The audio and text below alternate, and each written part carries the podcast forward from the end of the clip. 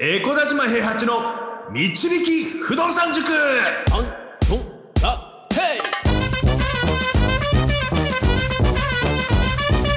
この番組は私エコダ島平八と不動産塾の右明かし担当 JJ でお送りします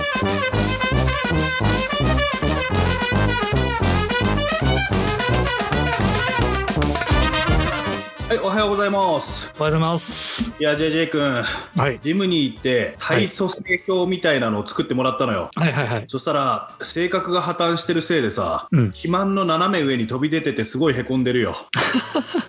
どどういうこと？肥満の度を越してるってこと？なんかあの十字にして右と左にうんうん。あの2つずつあってみたいな表があってさはいはいはい。斜め右上が一番肥満なところなんだけどさうん。その肥満の上に星があったんだよね。飛び中にいなきゃいけないはずの星が外に 飛び出てたんだよね。超デブってことじゃないですか。とんでもない肥満ですって言われてるような気がしてすごいへこんでるよ。あれ？スパジャポでだって痩せたって言ってたじゃないですかこの間。バジャポで飛んでいったのは水分だけだったみたい。な 油は飛んでねえと。油は飛んでない。油だけ残っちゃってるじゃないですかじゃあ。もう溢れてくるお金で生活しなさいよっていう風な話をしてるのに溢れてくる思考で僕が押しつぶされそうですよ。もう本当に。内臓がねやられちゃうかもしれない。やられちゃうから。これからもう少しね基礎代謝を上げるために頑張っていきたいと思います。でもまあエネルギーを貯めてるってことでいいんじゃないですか？優しいね JJ 君は。楽になったよ まあこれから爆発するねために、はい。そのエネルギーだと。そうね、で、あのーちょっと話にも出たんで、この基礎代謝っていうのがもともとのあの人間でいうところの基礎代謝ってエネルギーを使うよっていうところが日常のね、必ず使う生活費みたいなところですんで、はい。これをいかにオーバーするようにあの家賃収入を得ていくかって言いながらちょっともう泣きそうになってるんだけどね。なんでさ自分の体が心配で。まあでも、あの、その溢れてくる分で生活するようになるためには元のお金を手に入れないといけないので、はいはい前回ね、あの鉄道のいいところでね、16号線の内側の鉄道のいいところ、土地値がつくところで、まあ年収分と同じ分ぐらいの戸建てを買いましょうって話をしたところで終わってると思うんです。いうんで今回はじゃあそれをどういうふうに利用して次の物件に行くんだっていうような話になってくるんですよ。うんでもう結論から先に言っちゃいます。はい2000万12%のアパートを探して買えってことですね。わあすごい具体的まあ、であのこれはあのなんていう基準基準値みたいなものだから、はい。そんなぴったりのものっていうのがなかなかねちゃんとしたようには出てこないので家賃も変動するしうん。完全に12%になるっていうのはないんですけど大体目安がそこら辺ってことですね。うんであの2000万円12%っていう基準を持って探すと物件が探しやすくなるんですよ。うん。でこれ、まあ、理由があってはい。分かりやすい理由なんですけど、はい。あの12%に割ると1年間って12ヶ月あるじゃないですか。うん。はい。だから購入金額の100分の1っていうのが必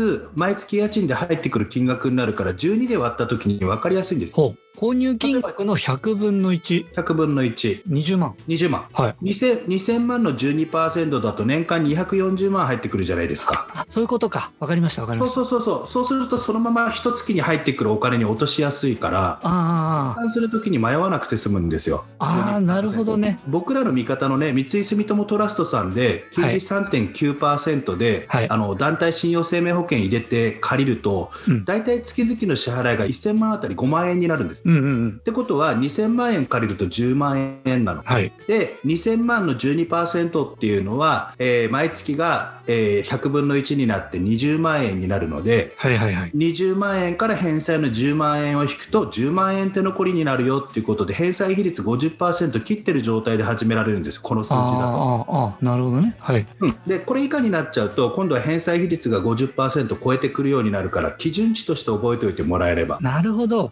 てことはそれよりも低いものは買わない方がいいっていう。まあ物によるけどね。ものすごく立地が良くて安く買えるとか、うん。そういうような理由があったりする場合は全然いいんだけども、うん。理由がない状態で返済比率っていうのを50%以上に持っていくのはあの初期の段階ね。特に、あの土台に立つまでステージに立つまでのあの選択肢ができるまでお金があるような状態になるまでの間は避けた方がいいかなってう感じです。ん。なるほどね。なのであのそこからさらになの15%になるよ16% 10%になるよって言って利回りが上がったら、うん返済の金額が変わらないから値段が一緒だったらはいはいはい。あの手残りが増えるだけなのでうん。もちろんそういったものは検討していくっていうような形になるんですけども基準値最低値っていうか最低限そこを守っていけばうん。基本的には破綻しないよっていう風な感じになりますね。なるほど。返済比率は50%以下を目指目指すというか、うん。キープしたい。それが基本ってことですね。そうであの最初に戸建ても買ってるのではい。なんならあの一番最初に賃貸併用住宅で買ってさらに戸建ても買ってる人っていうのはうんあ。のそっちの収入もあるわけだから返済比率っていうのはさらに低いはずなんですよね。あーじゃあアパートで50%にしたとしても、その分あるから下がって、まあ、40何パーとかになってるはずだろうと。そうそうそうそうそう、まあ、大体30%台とかになるかな、うん普通は。うん。でそうなってると、あのー、30%台になってると持ってる部屋のね半分が空室になったとしても、うん返済で赤字になることはないのでうんうん腰を落ち着けてあの浮き足立たないであの満室にするための努力をしたりとか、うんあと入ってくるお金の中で部屋の修繕をできたりとかうん。うん。なんかあのいたちごっこみたいななんかお金が入ってきたから修繕しますみたいなことを考えなくても普通にできるようになるということですね。なるほどね。うん安心ですね。でもね、半分しか。安心うん。いいんだったら。安安心をやっぱり持ってないと不動産投資が嫌になっちゃうんですよ。うん。お金来月足んないどうしようとか、うん自転車操業みたいな不動産投資っていうのは投資とは言えないと思ってるんでああ、なるほど。そこはちゃんと守っていきたいなと思って。何も知らないとやっぱ不安要素ってそこじゃないですか満室になるのかな、うん一部屋空いたら赤字になるんじゃないかなっていう、そこはこう担保した上で買いましょうと。そう開くの前提ね、うんうん、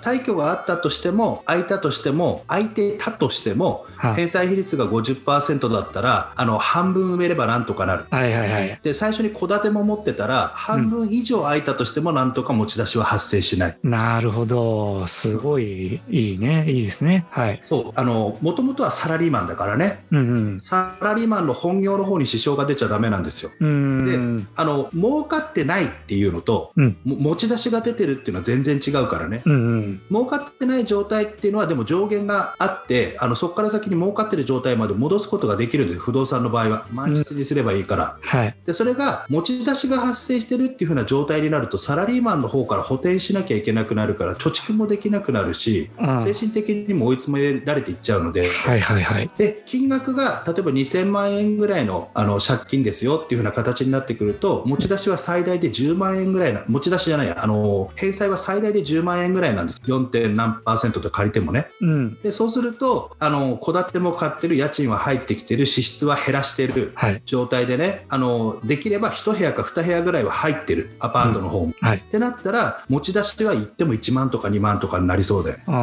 他から入ってきてるからねあ。ああ。一そんな番ことにはだったらね、全然耐えれるそうそうそうそうラインですもんね。耐えれるでそれがあの満室になったら毎月10万円10何万円浮きますよっていう風な状態になるわけだからそれだけでも普通のサラリーマンからしてみたら多分人生変わるようなことだと思うんですよ。そうですね。そうですね。なので、2000万円12%の基準を持って物件を買いましょうっていうような、あの、基準を持った状態でやりましょう。じゃあ、その2000万12%の物件っていうのは、じゃあ、どういう物件なんだって話になってくるんですよはいはいはい。ねはい。で、これも基本的には16号線の内側なんですよ。おお、戸建ての時と一緒ですね。そう。で、あの、16号線の内側の物件は担保になりやすいし、買う物件にも結局担保って入るんですよ。はい。で銀行っていうのは、えー共同担保に入れる物件の担保と、はい購入する物件の担保を足して、はいそれがあの融資金額よりか高かったら頭金少なくていいですよって話になるんですよ。はい。で担保価値が足りないときは頭金ちょっと多めに入れてねって言って銀行が損しないようにやろうとするわけですよ。はいはいはい。で大体安く売ってる利回りが高いやつっていうのは銀行が担保に入れられないようなやつだから安いし利回りも高いんですよ。はい。で例えばだけどあの氷回り氷回りって言って手残りをすごく多くしようって言って探してくる物件探してくる物件16号線の外側だったりうん。16号線の内側だけどあの調整区域の物件だったりうん。再建築不可の物件だったりっていう風な形になってくるとうん。あの共同担保の価値が足りないわけだから、はいはいはい両方足してもね、あうん担保共同担保入れた方と,、えー、と新しく購入する物件の担保価値の担保価値が足りないわけだから、うん合算したねはい。そうするとあの貸せませんよって話になってきたりとか。はい。そもそもその地域まで調べに行くの面倒だからもう最初から、あのやりませんよっていうような話だったりっていう回答が返ってきちゃう。ああ、だから16号線の内側で、で、買うアパートは担保にはなると。で、うん、共同担保って言ってるのは、この前に買った戸建てってことですよね。そうそうこの2つの評価を銀行に見てもらうと。そうで足した評価があの売買価格と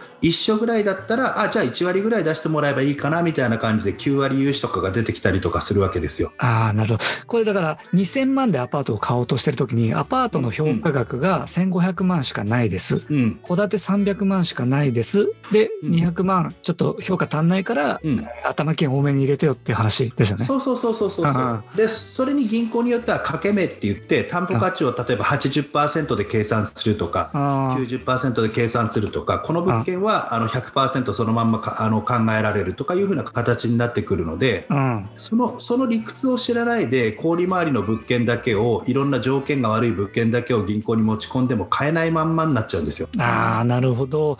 それでもき気づかない人は気づかないでしょうね。そうねだから利回りにとらわれちゃってる人っていうのはそうなるんだけどそうですね。うん。じ実際時間の損失の方が実はでかくてうん。さっき言った2000万の12、えー、と2000万で12%のアパートっていうのを1年持ってるじゃないですか。うん。で1年持ってると年間240万入ってきて、うん。銀行への支払いが120万あるわけですよね、はいはいはい。年間で。うん。10万円かける、うん。で10万円のうち多分返してるのはね3万とかしか返してないから元金。うん元金はね、はい。利息が利息が最初のうちは多めに取られるから、はい。ほとんど返してない状態とは一緒なんだけど、うん。でも1年間持ったことを考えるとあの利益で120万円出てて、はい。で返済で、えー36万円から40万円返してるよってことになるとうん。150万円安く買ったのと一緒のことになるんですうんうんうんうん。7%ぐらいかな物件価格にしてみたら。はい。でそうすると利回りがその時点で来年この物件を買ったらって考えると0.78%上がる感じになるんですよね。はいはいはい。だからず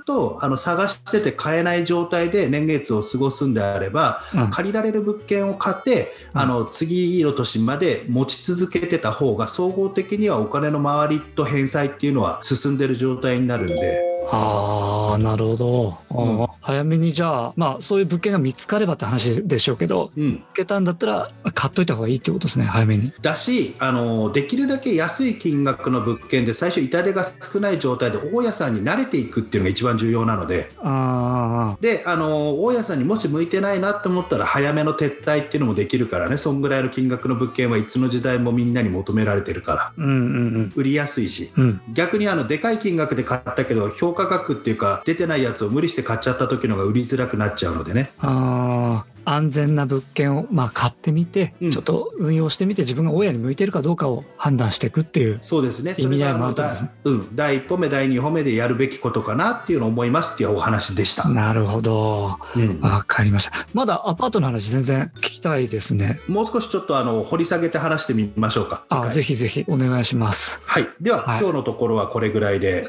はい。ありがとうございました。はい、ありがとうございました。